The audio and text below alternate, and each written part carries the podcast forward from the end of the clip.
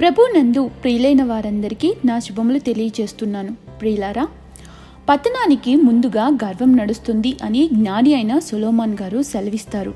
గర్వము మనిషిని ఓటమి వైపుకి నడిపిస్తుంది. ఎందుకు ఈ ప్రస్తావన తీసుకొచ్చాను అంటే తన స్థితిని మర్చిపోయి గర్వించిన ఒక దాసి తనకు అనుకోకుండా వచ్చిన ధన్యతను కాలదన్ని అందరి నుండి పారిపోయి చివరిగా దేవుని చేత పట్టబడుతుంది. అందరి చేత ద్వేషించబడి దేవుని చేత ప్రేమించబడుతుంది. ఆమె దేవుణ్ణి చూచింది. దేవునితో మాట్లాడింది. అంతేకాదండి నిన్ను గొప్ప జనముగా చేసి ఆశీర్వదిస్తాను అని అబ్రహాము గారిని ఏ దేవుడైతే దీవించారో అదే దేవుడు ఈమె కుమార్ని కూడా అదే రీతిగా దీవిస్తారు. దేవునికి ఎల్రోయి చూచే దేవుడు అని పేరుని కూడా పెడుతుంది. ఆమె దాసి అయిన హగరు. అయితే ఈమె వివరాలు తెలియాలి అంటే మొదటిగా అబ్రహాము శారాల గురించి తెలుసుకోవాలి. ఆదాము అవ్వల ద్వారా పాపాన్ని వారసత్వంగా పొందుకున్న పాపి అయిన మనుష్యుని రక్షించడానికి దేవుడు మనుష్య కుమారునిగా ఈ లోకానికి రావడానికి మొట్టమొదటిగా ఏర్పాటు చేసుకున్న వారే ఈ అబ్రహాము సారా. ఆడంబరమైన జీవితాన్ని విడిచిపెట్టి దేవుని యొక్క ప్రత్యక్షతను పొందుకుని దేవుని పిలుపుకు లోబడి ఎక్కడికో ఏమిటో తెలియకుండా పయనాన్ని సాగిస్తారు. వారు కానాను దేశంలో ఉన్నప్పుడు అక్కడ కరువు భారంగా ఉన్నందున దేవుని సెలవలేకనే ఐగుప్తు దేశానికి వెళ్ళి అక్కడ నివసిస్తారు. చెడ్డవాడైన ఐగుప్తు రాజైన ఫరో దేవుని యొక్క ప్రణాళికలో ముఖ్య పాత్ర అయిన సారాయిని కోరుకోవడాన్ని బట్టి దేవుని యొక్క శాపానికి గురై వేదనల చేత బాధించబడినప్పుడు తిరిగి వారిని పంపించి వేస్తూ కూడా పశువులను దాస దాసీలను కూడా ఇచ్చి పంపిస్తారు.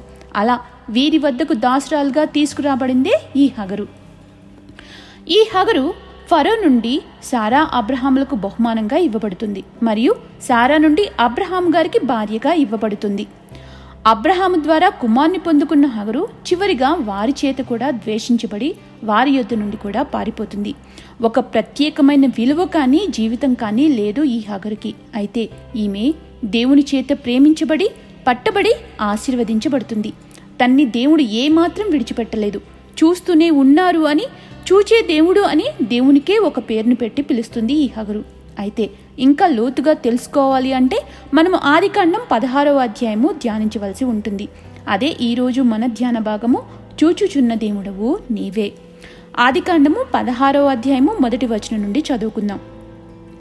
అబ్రాము భార్య అయిన సారాయి అతనికి పిల్లలు కనలేదు. ఆమెకు హగరు అని ఐగుప్తురాలైన దాసి ఉండెను. రెండో వచనం.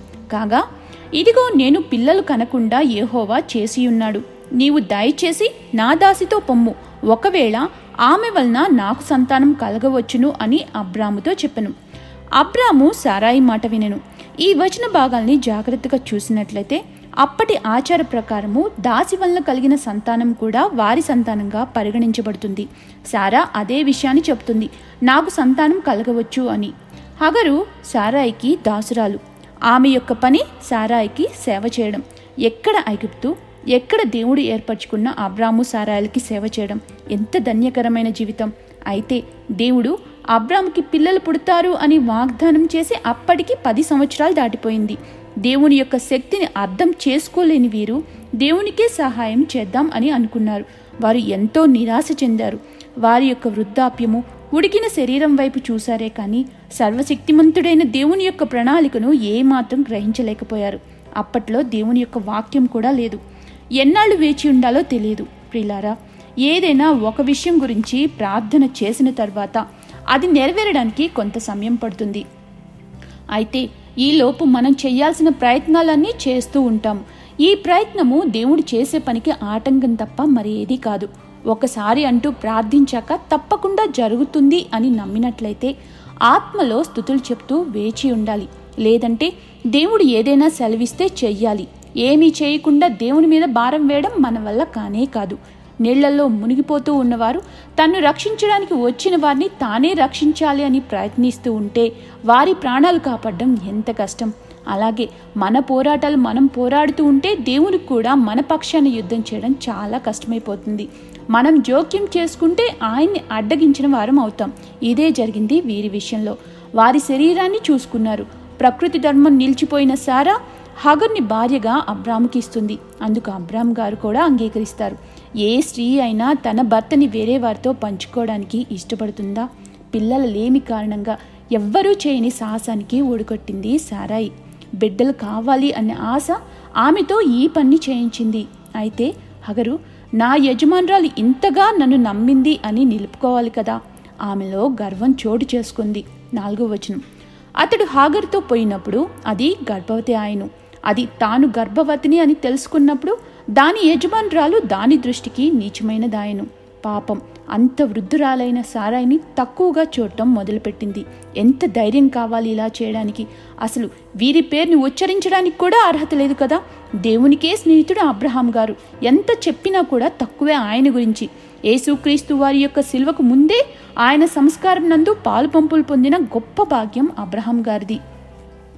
దేవుడు తన కుమారుని కోసం ఏర్పరచుకున్న ప్రత్యేకమైన జంట వీరు. అనేక జనములకు తల్లిగా మారబోయే సారాయిని ఆశపడిన గొప్ప రాజు అయిన ఫరోనే గడగడా వణికితే హగరికి ఆ విషయం తెలియదంటారా?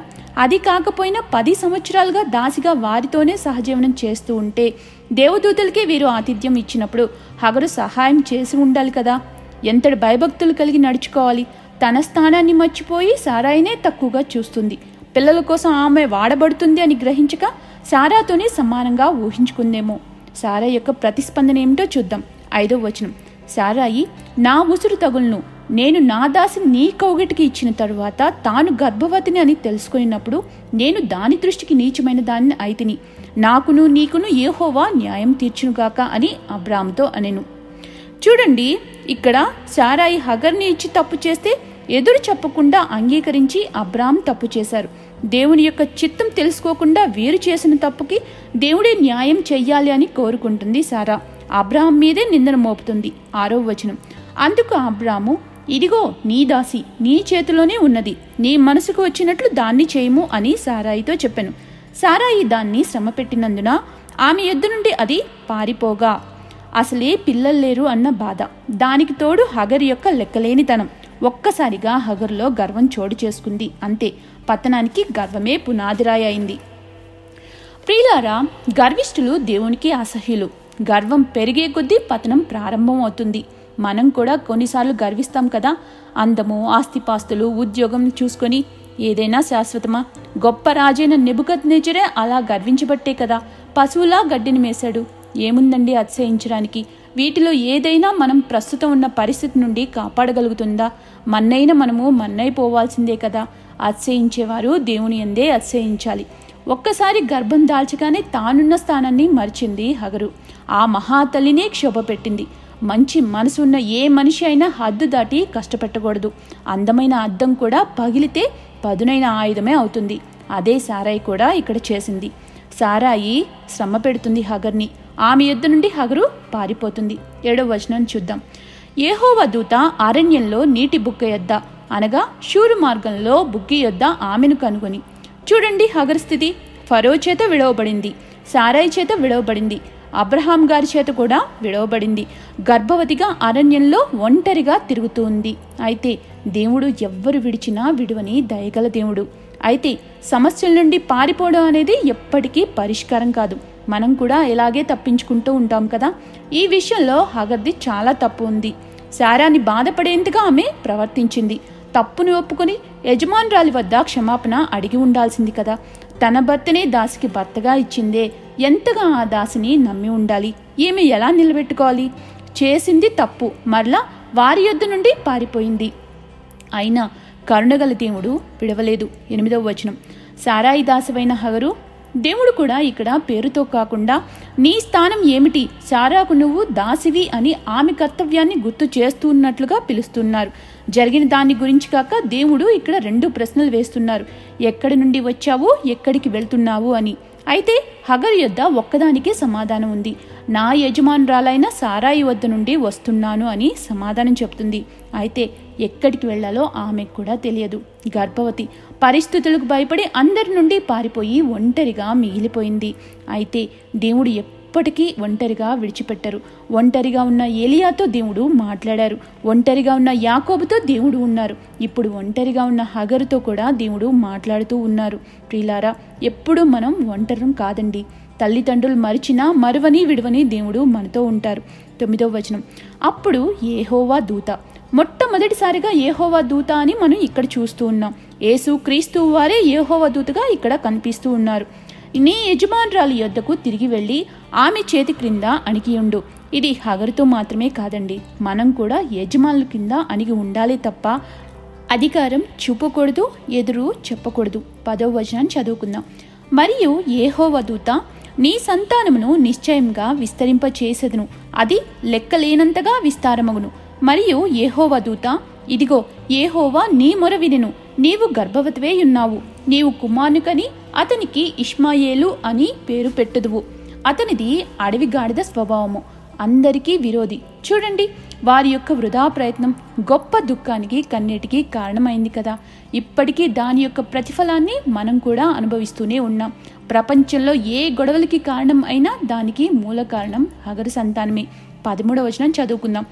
ఆ విధంగా దేవుడు సెలవిచ్చిన వెంటనే అందుకు హగరు దేవునితో అందరూ నన్ను విడిచినా నన్ను చూస్తూ ఉన్న దేవుడవు. నీ కంటికి ఏది మరుగుగా ఉండదు అని చూచే దేవుడవు అని ఎల్రోయి అని పేరు పెట్టి పిలుస్తుంది. నన్ను చూచిన వాణ్ణి నేను ఇక్కడ చూచితిని గదా అని అనుకొనెను. ఏ దేవుడైతే అబ్రహాంని నిన్ను గొప్ప జనముగా చేస్తాను అని దీవించారో అదే దేవుడు హగర్ని కూడా దీవిస్తారు. ఇష్మాయేల్ కూడా అబ్రహాం గారి యొక్క సంతానమే కదా.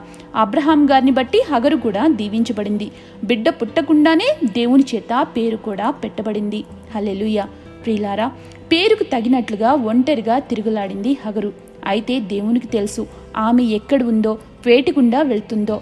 అబ్రహాం దేవుడే మన దేవుడు. ఏ పరిస్థితుల గుండా మనం దాటి వెళ్తున్నాం? ఏ సమస్యలకి భయపడి పారిపోతూ ఉన్నాం? అన్నీ దేవునికి తెలుసండి. చూస్తూనే ఉంటారు. ఆమె మనుగడకు మార్గాన్ని చూపారు. ఆశీర్వాద వాగ్దానంతో మాట్లాడారు. ఎల్రోయి మనల్ని కూడా చూచే దేవుడు. మన బాధను మన సమస్యను మన కన్నిటిని కూడా ఆయన చూస్తూ ఉన్నారు. ప్రతి మొరని ఆయన ఆలకిస్తూ ఉన్నారు. మన బాధలను నయం చేయుటకు సిద్ధంగా ఉన్నారు. మన గతము వర్తమానము అన్నీ ఆయనకి తెలుసు. మనతో కూడా ఆయన చెప్తూ ఉన్న మాట ఇదే. తిరిగి నా ఎద్దకురా అని. ఆయన సెలవిచ్చినట్లుగా తిరిగి ఆయన ఎద్దకు చేరుదామా? అట్టి రీతిగా ఇష్టపడినట్లయితే క్షమించి తిరిగి చేర్చుకోవడానికి ఆయన కూడా సిద్ధంగా ఉన్నారు. పదండి ఇప్పుడే ఆయన పాదాల చెంత చేరుతాము. అబ్రహాం గారి యొక్క దేవుడే మన దేవుడు. తప్పక మనల్ని విడిపిస్తారు. దేవుడు ఈ చిన్ని వాక్యాన్ని దీవించునుగాక. ఆమెన్.